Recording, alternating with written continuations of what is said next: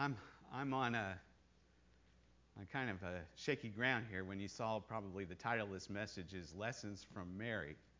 And I don't know how many people have some kind of Roman Catholic background, or maybe not many, but maybe some do. And uh, so you might be saying, Yeah, we're going to talk about Mary. And maybe the Protestants in us are saying, What's he talking about Mary? And uh, I just want you to know that this is a Protestant tradition, but it, more importantly, it's not Catholic or Protestant. We're seekers of the truth. And I will be saying some things about Mary that maybe might challenge you a little if you're from that Catholic background, but I don't mean anything nasty or ill about it. I just I'm seeking truth, and I want you to seek truth with me. Amen. Uh, but most of this is going to be good about Mary. But I got to start with something I saw uh, when we were down in Orlando a little over a year ago. And uh, we're driving somewhere. I don't know where we were going, but we came to this large, beautiful structure. And I was like, what in the world is that? Is that some kind of mega church? It's too big to be a, a church, even a mega church. And it was just ornate and it was obviously religious. And then I got a little bit closer. I guess I saw a statue, but I did see the sign along the wall outside and it said, uh, Mary, Queen of the Universe. We were just talking about this. Mary, Queen of the Universe. I thought, what in the world is this? I mean, I never heard of the place, but apparently I got online, looked it up, and here's what it says about uh, Mary, Queen of the Universe in Orlando. It says, the Basilica is not a parish church, but a designated place of pilgrimage dedicated to Mary, the Mother of God, built by tourists for tourists. Our mission is to serve the countless travelers who come from near and far in search of the sacraments of Eucharist and reconciliation. Did you get that? This is a, a shrine for people to make pilgrimage to, to celebrate the sacraments and to seek reconciliation something about reconciliation in there just didn't ring right with me because the Bible says in 1 Timothy 2:5 that there is one mediator between God and man, the man Christ Jesus. We don't go to Mary or to any other saints for reconciliation. And Mary is not the queen of the universe, and she's not the queen of heaven. Sometimes she's called queen of heaven. And there's nowhere in scriptures that indicate that she's a queen, period. There is Queen of Heaven in scriptures, though. In the book of Jeremiah, the prophet was rebuking the Israelites for burning incense to the Queen of Heaven. They were baking cakes to the Queen of Heaven. And who was the Queen of Heaven? Well, it was a Babylonian pagan entity called Ishtar. And so that's the only reference to the Queen of Heaven in Scripture. So, well, yeah, but Mary's wonderful. She's the mother of God. She's highly exalted. Well, yes, she is special. We're going to talk about that. But uh, I was just meeting somebody this week from an Orthodox tradition, and I looked online what the Orthodox believe, and they pray to Mary and they they they exalt Mary. So it is real what's happening out there. But when you get to Scripture, there is no place in any letter to the churches by Paul, Peter, or whoever is writing in the New Testament, no instructions whatsoever to ask for prayer from Mary or any other saints. There is no instructions to uh, esteem her as the queen of the universe or the queen of heaven. There is, there's no mention of worship towards her. There's even, there's even uh, you know, there's where Mary appears and the Lord says that who is my mother and my brother and, and sister? It's those who hear and do the word of God. It's like the Lord never once pointed to her and said, Now listen, I want you to remember that she's number two in this scheme of things. And so you just don't see it. Who do you see worshiped in Scripture? You see the Father and the Son. The book of Revelation has two chapters, chapters 4 and 5. Chapter 4 showing the worship of the Father, chapter 5 showing the worship of the Son. Nowhere is there any indication of a queen of heaven. And we know from the Old Testament, the queen of heaven came from a Babylonian tradition. So that's all I'm going to say. I don't want us to get real negative. People can adopt traditions and teachings that aren't in the scriptures. And of course, there will be arguments well, it comes from the church, and then they get into a whole other field of debate and things like that. But as far as Scripture goes, there is no indication that we are to revere Mary in this sense. Now, that being said, there's another mistake in which you just throw her out. And we can't throw her out because Mary is actually an awesome person in the scriptures. Mary is a very special person.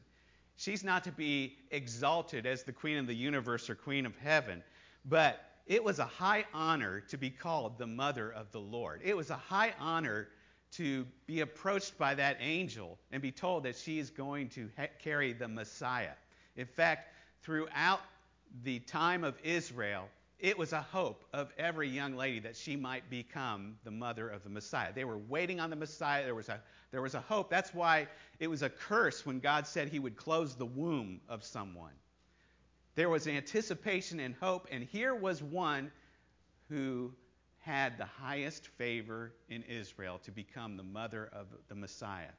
And so that makes her something. But there's even more to her that makes her worthy of attention. And we're going to look at that today because she is an example to us, a shining example in three areas that I can find. One in the area of faith, and a shining example of faith. The other in the area of worship.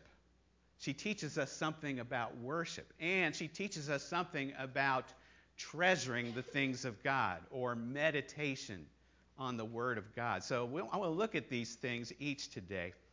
And, and what we look at as we study this most famous mother on Mother's Day is we look at her example, not to lift her up on a pedestal, but honor her, yes, just as we honor mothers, but to learn from her, just as we want to learn from any great example of the faith.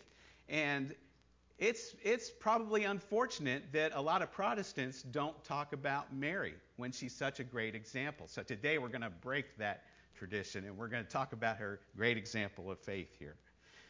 All right, so we look at Luke chapter 1, verse 34 to 38. And the angel has approached her, said she's going to be carrying the Holy Child. And Mary said to the angel, How can this be since I do not know a man? And the angel answered and said to her, The Holy Spirit will come upon you, and the power of the highest will overshadow you. Therefore, also that Holy One who is to be born will be called the Son of God. Now, indeed, Elizabeth, your relative, has also conceived a son in her old age, and this is now the sixth month for her who was called barren. For with God nothing will be impossible. Let's remember that. For with God nothing will be impossible. Then Mary said, Behold, the maidservant of the Lord. Let it be to me according to your word. And the angel departed from her. So, this is an incredible encounter. The angel appeared to her. Fear not. Here's the news. And she said, How can this be? And the angel explained it. And she walks away with a blessing. Now, just a few verses earlier in the same chapter, you have Zacharias and Elizabeth, the parents of John, who's going to come before Jesus. And the angel appeared to Zacharias, who was a priest, who was offering the priestly duty at the time. And the angel told him, You're going to have a child in your old age. And Zacharias said, How can I know this? And do you recall what happened? All right, here's how you can know it. You're going to be mute now until this child's born. No more word from you. Well, that seems kind of harsh, right? What happened? Why doesn't it seem like that was the same response that Mary gave? Why was it that Zacharias had the punishment, if we can say that was a punishment? And why was it that Mary was just okay? Did you ever wonder that? Well, if you didn't, hopefully you're wondering it now, right? I wondered it, and I believe the answer is first of all, they, they seem to have responded the same way, but they really didn't. They responded two different ways. Zechariah said, How can I know this? In other words, you've given me this word, but how can I know that that's really going to happen? Mary didn't say, How can I know this? She said, How can it be? And so, one, how can I know this? could have been a response and actually was a response, I believe, of unbelief. How can I know? What, you're crazy. How can this how can this be in that sense? That's unbelief. Mary took it seriously. Mary said, Wow, this is interesting information. This is an incredible word, but how can it be, seeing that I know not a man? So we can approach the scriptures in the same way often. We often do. We read something and say, Oh, this is just so incredible. And some people, uh, people you might be witnessing to, well, how can it be that God really is this way when we see this, this, this, and this? They're, they're saying, like Zacharias, I don't believe it. Whereas someone who is sincerely in a frame of seeking the Lord will say, okay, you're saying this, but it doesn't look like that. So help me out with this. How can it be? When I read the scriptures, I have to have that. Sometimes I say, when I'm reading a fantastic episode somewhere in the in the Bible, and it just seems like, how could that have happened? I got to guard my heart and say, well, I believe it did happen. I have to say, like Mary, how how can that be? And maybe I don't get the answer right away. Or how does this scripture work here? And another scripture says this here. I don't throw it away and say, who can know anything? How can we know this? I just say, how can this be? And eventually the Lord shows me. Or if he doesn't show me, he will show me. I've had so many answers cleared up over my time as a Christian. And I still have questions, but I know that those questions will be cleared up and answered too as the days go on. I get wiser the more I get into the Word and submit to the Word and learn the Word, and suddenly things aren't such a problem as they were because the Lord, by the Holy Spirit, shows me. Other times I get it through something I'm reading and I'm like, wow, you know, this answers something I was asking years ago and there it is. I never thought of this. And if it doesn't come to that, at some point we're going to get to the end of time and all things will be revealed and we'll have the answers. But the difference here with Mary is that she was submitted to the word. She just wanted the extra information. There was Zacharias, the priest, the religious one, who said, it can't be. How can I know this? And now, what made this even graver mistake for Zacharias was that he had an example from Scripture in Abraham. Abraham was told the same thing you're going to have a child in your old age. And Abraham, it says, believed the Lord, and it was counted to him as righteous.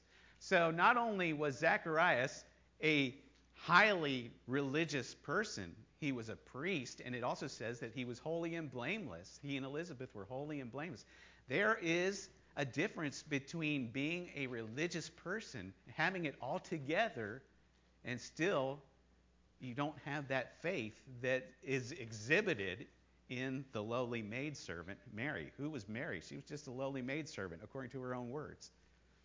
So God shows mercy on those who believe, and it doesn't help if you're the most religious, cleanest, holy, and blameless person. You have to check your heart and say, where is my heart? Am I basing my my uh, relationship with God on what I'm doing, or is it on His Word, what He's done, and am I believing? So Mary gives us an example of this, and she says in verse 38, "Be it unto me according to the, Thy word." All right, I want to just say for a second here in verse 37. In verse 37, the angel said, For with God nothing will be impossible. And the translation for this, that's the English. For with God nothing will be impossible. The Greek actually should have been translated differently. It says that no word of God is without power. That's the actual literal translation. No word of God is without power. And Mary responds and says, Amen, basically. Let it be to me according to your word. And that is what we have to say. We have to say, whatever the word says, there is power behind it to make it so. Makes me think of Picard in Star Trek. Make it so. Well, let's not use that. Let's say amen. When we say amen, it's pretty much the same as so be it. And saying amen is a lot like saying, Be it to me according to your word. And when you say amen, the faith of Mary and our faith should be more than just saying it, but being it. Believing means to be living according to that word. The word is not without power. So, how can it be that I'm forgiven when I see how far short I, I have fallen? Be it unto me according to thy word. How can it be that God is with me when I feel isolated, alone, and like no one cares? The word says that he never leaves you nor forsakes you. Be it unto me according to thy word. I, will never make it. I'll never measure up. The word says that he is faithful to complete the work he's begun in you. Faith says, Be it unto me according to your word. I don't see how that can happen. I don't see how it is. I don't see how you can work all things for good that, that are happening right now, but be it unto me according to thy word. I don't see how there's a happy ending here, but be it unto me according to thy word. And you have to look at that in spite of what you see. You know, Abraham, I wanted to look at Romans chapter 4 and verses 17 to 22, but there's too much there. But I just want to point out in, in verse uh, 20 and 21, Romans chapter 4, Abraham, it says, did not consider his own body being now considered dead, you know, old age, but he wavered not at the promise of God in unbelief. Abraham did not look at what was seen. And actually, if you wanted to study that passage in different translations, some of, them, some of them do say he considered his body. Some say he didn't consider his body. Some say he did consider his body. It's not a problem. Don't worry. How can it be? These, you know, this is what it's the word of God. How can it be both? The point is is that whether he considered it or didn't consider it, he didn't put substance to it. Remember, faith is the substance of things hoped for, the evidence of things not seen. He put substance to the promise. So, I don't look at myself. I don't see what the natural is saying. I don't listen to that. That's not my story. My story is, be it unto me according to the word. And so Abraham believed, and it was counted as righteousness. And that's our story. When we believe that God has reconciled us, we don't go to a shrine in Orlando for reconciliation. We go to the man, Christ Jesus, who intercedes at the right hand of God, who died for our sins, who paid the price who bestowed on us all the glories and inheritance of heaven that the Father has, has laid up for us. What's, what's greater than the goodness the Lord has laid up for us? When we look at the goodness and the glory we see in the world, we sang today, the earth is filled with His glory.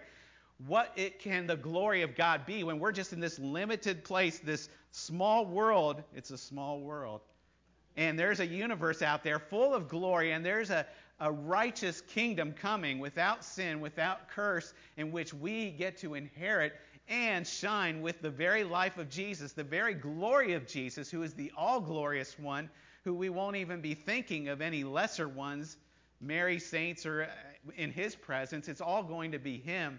And he has pulled us into that because we are reconciled through the blood of Jesus Christ, not by our works, not by our religion, not by our goodness, however good we can attain to. We can't ever attain enough, but God's goodness has been bestowed on us. Well, how can that be?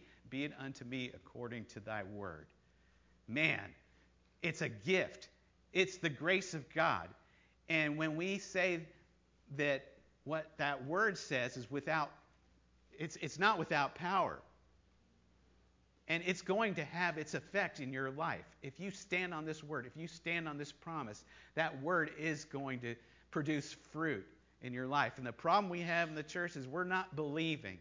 We're not saying, Be it unto me according to the word. We're saying, Oh, I hope the word works. I hope the word is right. I hope I'm on the right track. And meanwhile, I got to deal with real life here. Well, you do have to deal with real life, but you can do it with what the word says about things. And having the power of that sword.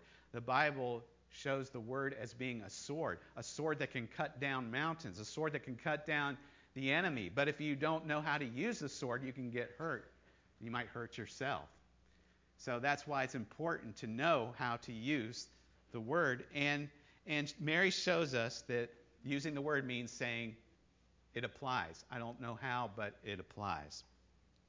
It also works by love. In John chapter 2, 1 through 5, Mary, do we have this? John chapter 2, 1 through 5. On the third day, there was a wedding in Cana of Galilee, and the mother of Jesus was there. Now, both Jesus and his disciples were invited to the wedding, and when they ran out of wine, The mother of Jesus said to him, They have no wine. Jesus said to her, Woman, what does your concern have to do with me? My hour has not yet come. And his mother said to the servants, Whatever he says to you, do it. Isn't that great? He said, basically, Don't bother me with this right now. But Mary says, Whatever he says to you, do it. I mean, she, did, she didn't let that stop her faith. She, didn't, she knew she was going to get what she was asking. And sometimes the Lord gives us seeming no's, right? And we saw that with another woman that approached him and he said, Well, it's not good for me to give the children's bread to the dogs. And she said, Wait a second. You know, but even the dogs get the crumbs. She didn't take that no for an answer. There, was there are seeming no's in our lives where we're looking to the Lord for things, and sometimes it seems like there's a no. And some people will say, well, sometimes God says yes, and sometimes God says no, and sometimes God says maybe. No, that's not scriptural. That's traditional. The Bible says the promises all the promises of God are yes and amen in Him. Yes and amen. So we have to be like Mary and say, you know, be it unto me according to your word. And also, Galatians 5 6 says that faith works by love. Here was the love of Mary. She loved her son Jesus, but she knew that Jesus loved her. So she wouldn't let that seeming no get in the way of what she was asking and the Lord loves us. And sometimes we give up in prayer, we give up in walking the walk of faith because we don't really believe that the Lord loves us. There's too many seeming no's in our lives. And it's that's where the work of faith comes in. That's where we learn from her. Faith works by love. Not just me loving him. In fact, I have to believe that he loves me first. We love him because he first loved us. Jesus was walking with the two disciples on the Emmaus Road, and he acted like he was going to go further. They said, No, no, no, come with us. See, you know, we'd say, Well, he's going by. They were on the sea during the storm, and it looked like Jesus was going to pass them, but they cried out. There are seeming no's, but you know that the Lord loves you. If he didn't love you, you wouldn't be here. He wouldn't be trying to get your attention right now through the word.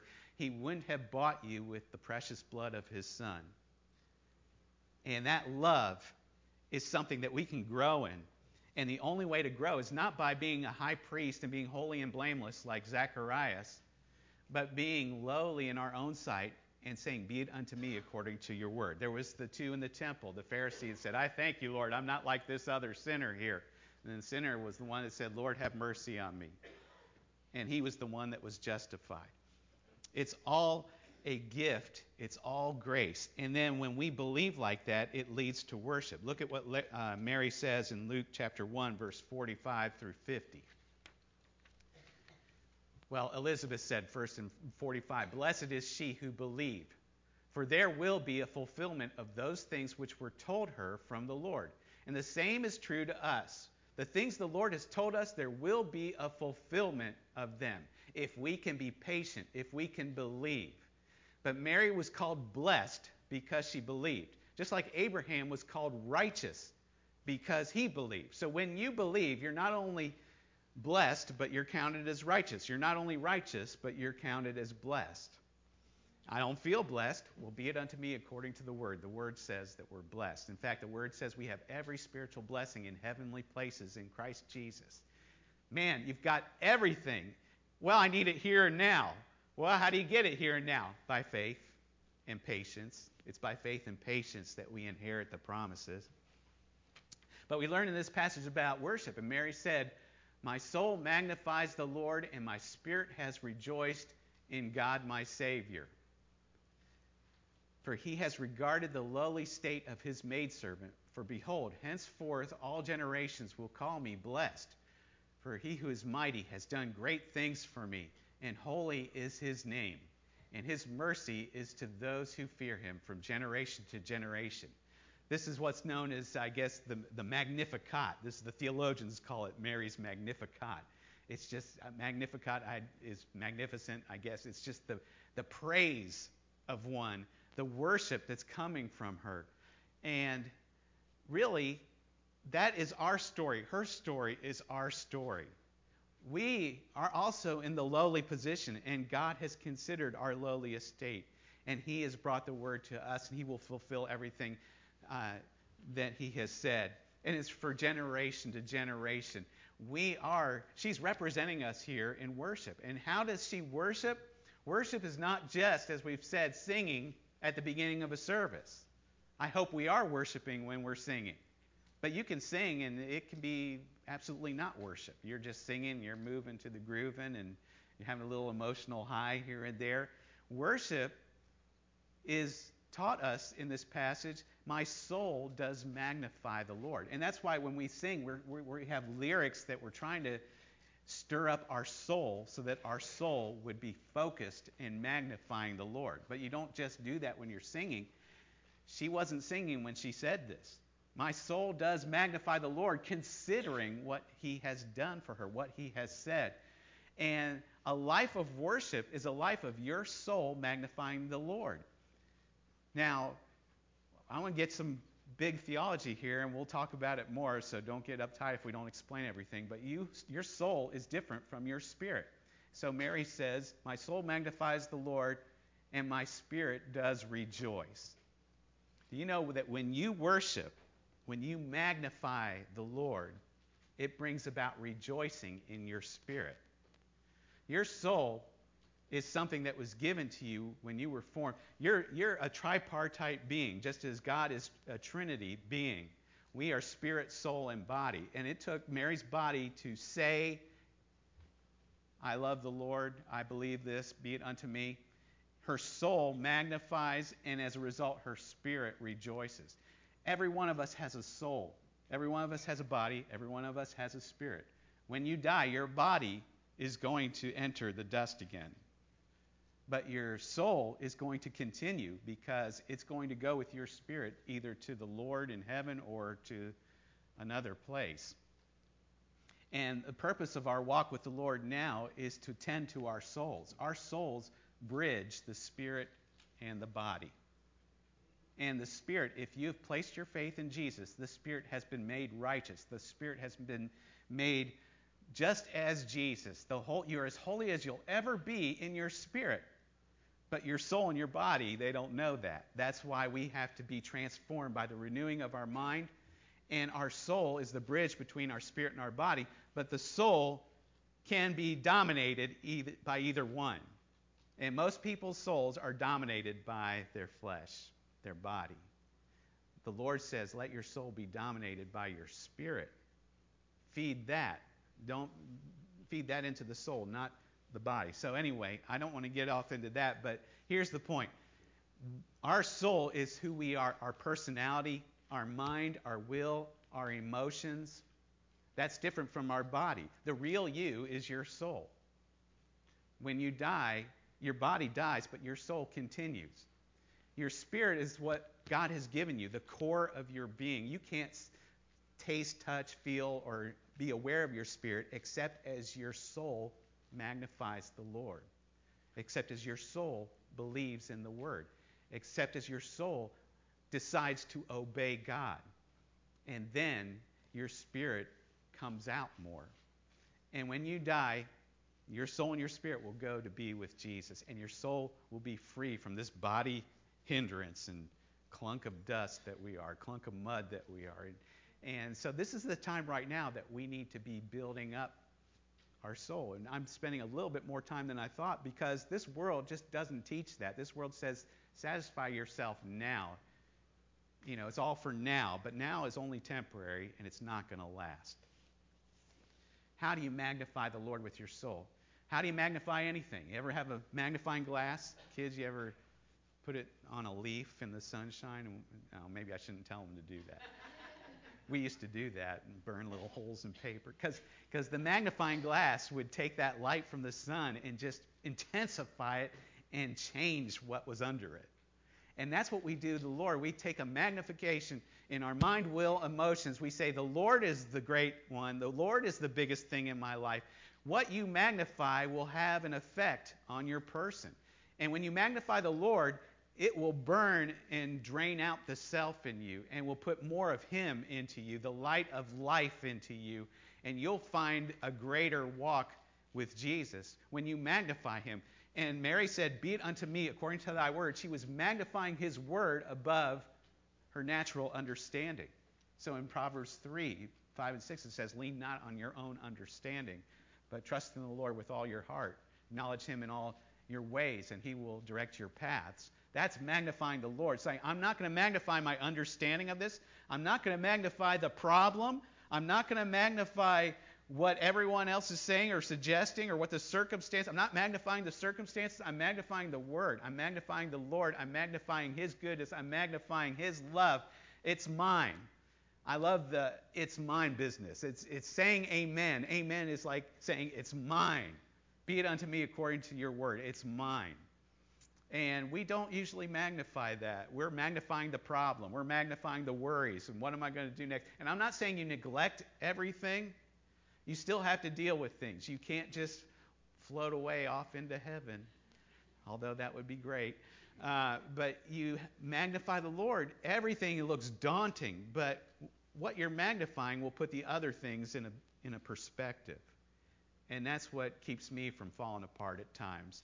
I just know that this thing looks big, but God is bigger. And that's our hope. And He always comes through. And it causes my spirit to rejoice. Worship is not a somber thing. Oh, and you can go to some churches and think it is. and and you can look at some Christians and their faces are just always, you know, we all, I mean, we all have our moments. But if you're generally somber and down and everything, start magnifying the Lord more. It will cause your spirit to rejoice, and worship is a rejoicing thing. We can rejoice even in this dark world. And when we're not, that's when we have to say, well, what do I got to do? We, when we, we start to feel sick, we say, well, what do I got to do? What do I got to take? Do I need to see the doctor? If you're not rejoicing in your spirit more than you're bemoaning and downing and everything, and we all have our moments, but if it's a continual thing, then we need to go to the great physician. We need to go to the Word. We have to say, what do I do to get my, my spirit rejoicing again? And the answer, I guess, again, is that magnifying the Lord. Just as Mary said, My soul magnifies the Lord. All right, and to wrap this up, to help in faith and magnifying the Lord, we learn from Mary about treasuring the things of God, pondering the things of God. In Luke 2, verse 17 to 19, after the shepherds uh, came to see the baby, it says, When they had seen him, they made widely known the saying which was told them concerning this child. And all those who heard it marveled at those things which were told them by the shepherds. But Mary kept all these things and pondered them in her heart. There's the difference right there of victorious faith and worship. A lot of people will come to church, hear a good word, say, Oh, yeah, that was great, and they're encouraged, and they go out and it's over. But Mary kept them and pondered them in their heart. And so I can read a passage of Scripture in the morning, and I think, wow, this was great. The Lord really spoke to me this morning. Boom. And I go on my way, and it's, it's done. But if I want it to last, if I want it to stick, if I want to be strengthened, if I want to have more victory than that, I got to ponder it and meditate on it.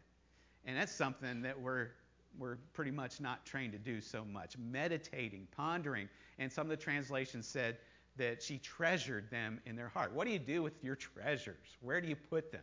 you put them on display, or you keep them in a very special, protected place, knowing that they're, they're okay there. But treasuring is, is putting these things that you have been blessed with on display. And how do you do that in your life? By magnifying the Lord, by obeying what He said, by believing, and by letting it affect you, rejoicing in the Spirit.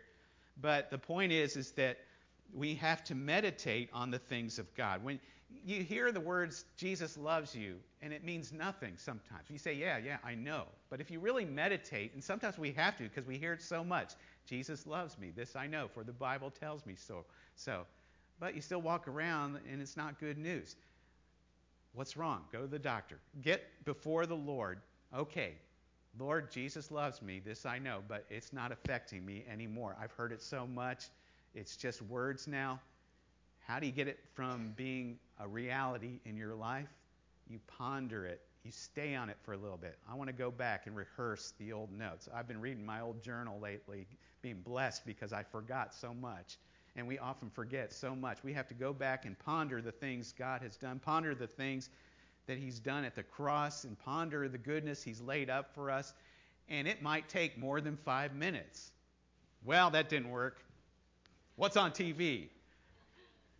But it will work if you give it some time. And the more we ponder and meditate, the less time it can take. We, we're just so flabby and not used to using these meditation muscles that we have. We, we know how to use them on the problems and worries and cares, but when it comes to Scripture, it all becomes a religious thing. The high priest takes care that. Pastor can do that. I don't have time for that. But if you want God to make a difference in, in your life, if you want the testimony of the Word producing fruit, we have to be like David. Psalm 19:14 he says, "Let the words of my mouth and the meditation of my heart be acceptable in thy sight, O Lord, my strength and my redeemer." Does anyone need some strength in this day? Where is it? Where's the strength? It's in the meditation. It's in let the words of my mouth and the meditation of my heart be pleasing unto you.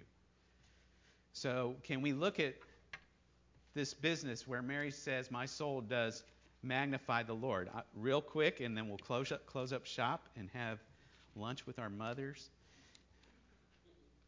But in verse, uh, again, Luke chapter 1, verse 45 to 50, let's just meditate on that. I'll show you what you could. I'm going to meditate on these verses real quick to show you how to do this, but you can spend a lot more time than what we're going to do. It says, okay, in verse 46, it says, Mary said, My soul magnifies the Lord, and my spirit has rejoiced in God my Savior. So stop right there. Instead of reading everything, go back to the first verse and consider. He's regarded the lowly state of his maidservant. He's regarded, okay, we saw that. Blessed is she who believed. Where are we here? Mary said, My soul magnifies the Lord. My soul magnifies the Lord. So you can read that say, Yeah, Mary did good there. But start to ask questions. Ponder it. Does my soul magnify the Lord? And what does that mean?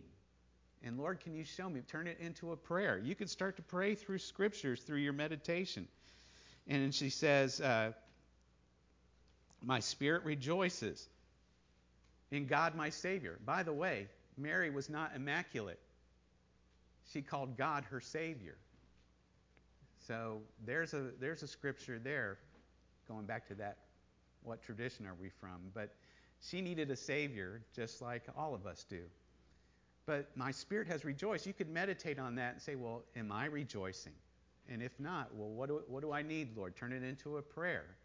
What, what things can I look at to make myself rejoice? And then she goes on, for he has regarded the lowly state of his maidservant, for behold, henceforth all generations will call me blessed.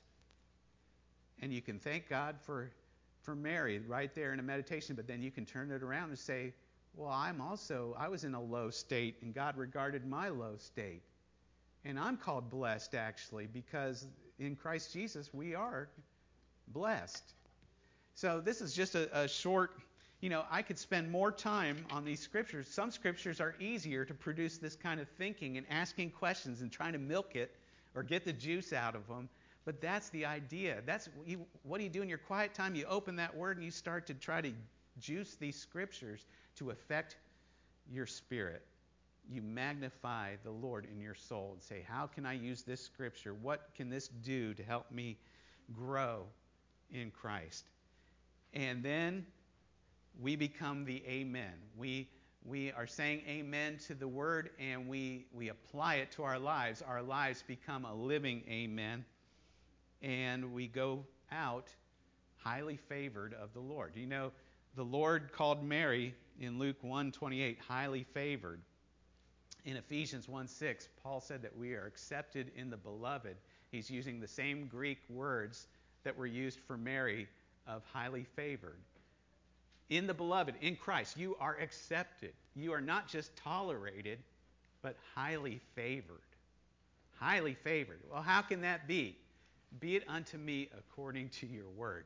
Let the Lord love you. Receive it. We don't want to receive it because we want to feel like worms and dunces and mistakes and failures and but I haven't measured up and that's all high priestly religious I got to get it right stuff. How about saying, according to the Word, this is what the Word says, and I am highly favored. I'm accepted in the beloved, not just tolerated, but accepted. Not just accepted, but highly favored. That means that God has your picture on his mantle. How can it be? It's not, not my fantasy, it's what the Word says. Be it unto me according to your Word. And then let that Word affect your life so that you go and do what God says to do. This is the difference between feel good preaching. I want to make you feel good. I want to preach encouraging stuff all the time. But the whole purpose is to get you to move and do something for the kingdom, to do something for God's calling in your life. And you're going to do it much more effectively if you think correctly according to what the Word says about you. Amen, preacher. Amen. Okay, so the final word here I already quoted this in Luke 8:21. Jesus is speaking to a group of people, and somebody comes up to him and says, "Jesus, your mother and your brothers are seeking you." And I believe that person was kind of taunting him, trying to say, "Well, you're just a who are you? You, you got your mothers and your brothers there. They're calling on you, little boy." That's that's what I think. You can't read that, but that's just my own speculation. And he just answered back and put them in their place and said, "My mother and my brothers are these who hear the word of God and do it. So, nothing, I mean, Mary is to be honored. She is blessed. But you can be just as close to Jesus as she was because you can be his mother, his brothers and sisters. By what? By doing the Word of God, hearing it, believing it, pondering it, turning it into worship, and the outflow of obedience, doing it, that's everything we've been talking about today. And you are just as close and in a special position with the Lord as Mary was. But we will esteem her and honor her because she was a special one. She, and she shows us a great example. We talk about the holy fathers of the faith, and we learn from them. We can learn from this woman too.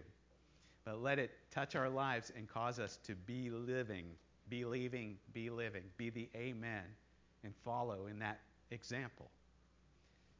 Amen. So let's pray. Uh, Father, we thank you for every example you've given us in Scripture, in our lives, people we know and love who have encouraged us, spurred us on. But I just pray, Lord, for everyone in here that you just continue to reveal the treasures and the things that are worth pondering in their lives and to build them up, that their spirit would rejoice and that they would be inclined to magnify you and to and to bring it out in works for the kingdom. Not because we're earning things, but because you've blessed us with everything already. We thank you for that. We thank you. We exalt you. We lift up the name of Jesus today and thank you that you've come and that you're coming again. And I pray blessings on everyone as we move out this afternoon. In Jesus' name, amen. Stand together.